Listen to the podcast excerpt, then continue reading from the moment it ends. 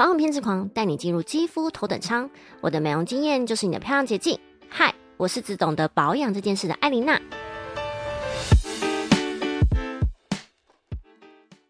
在上一次有跟大家分享我这个健身小白的故事，不晓得大家有没有跟我一样的经验？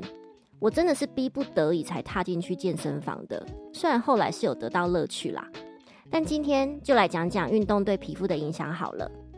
大部分运动大家都会想到跟减肥啊、体态啊有关，但这些老生常谈的事情，我们今天都先不提。在我这个健身菜鸟一年的经验里，统整出来有三件事情是影响最大的。第一个，皮肤含氧量提升。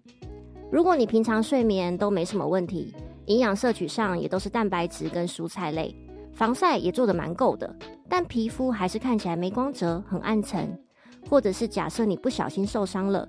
伤口愈合很慢，这种那代表你循环代谢比较差，没有办法透过血液循环将更多的氧气跟营养送到皮肤里。运动毫无疑问就是一个很好的选择。虽然市面上会有很多那种号称懒人循环的方法或器具之类的，但说实话，唯有真的自己动起来才是最有效的方法，其他的都只是骗自己的。当氧气被血液运送到全身上下后，自然而然，你会获得一个自然的腮红，一个粉嫩的好气色。这个是你单擦保养品，或者是做很多有的没的镭射啊、做脸啊，都没有办法达到的境界。第二个，延缓老化速度。自由基是一种新陈代谢下的一种产物，它的活性极强。当我们受到一些异常环境或者是心理状态的影响，比方说像紫外线、电磁波。抽烟、作息不正常、焦虑等等，人体就会产生自由基。那一旦体内自由基的数量超过人体正常防御的范围，就会产生自由基连锁反应，去促使蛋白质、碳水化合物、脂质等细胞物质遭受氧化而成为新的自由基，然后再不断氧化别的好细胞，最后就整个无法抗 l 大失控。这一段文绉绉的意思就是。被自由基攻击得逞造成的伤害，最后都会被蛋白质修补回来。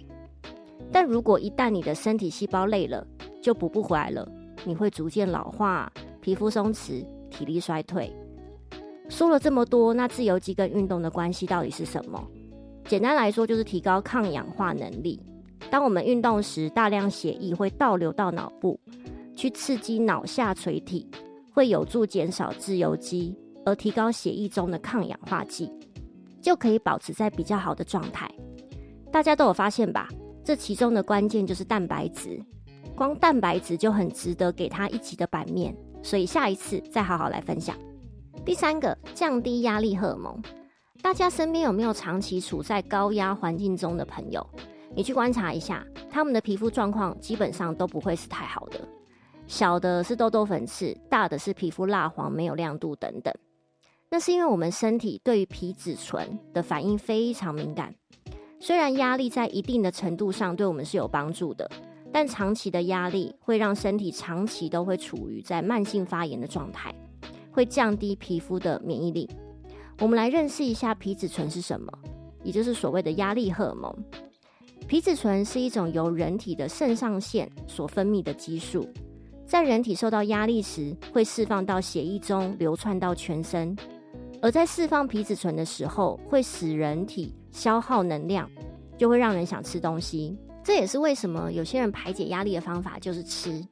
但如果长期都选择对人体没有太大帮助的食物，这时又会有肥胖啊、三高的问题等等。但这又是另一个面向的问题啦，今天就先不讨论。而运动这个很累人的事情，它可以降低压力荷尔蒙的水平，跟提高内啡肽的水平。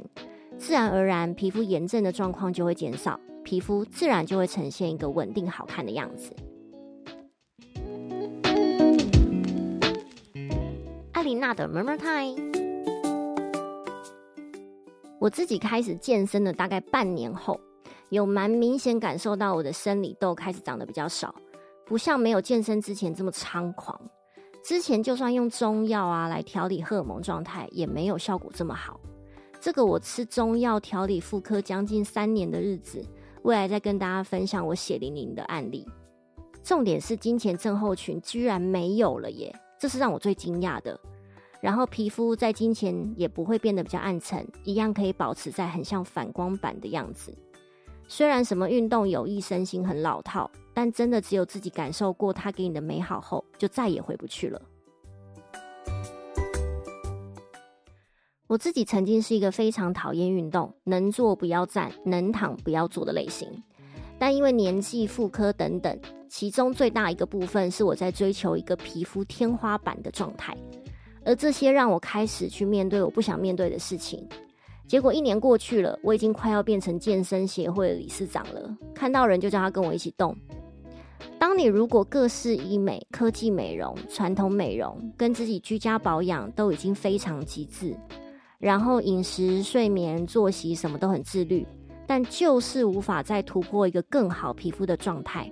相信我，一定是运动的问题。所以跟擦防晒一样，不要想太多，先擦了再说，先动了再说。那今天的分享就到这边。如果你喜欢我今天的内容，也欢迎你留言跟我互动，也可以跟我分享关于美，你有什么想了解的哦。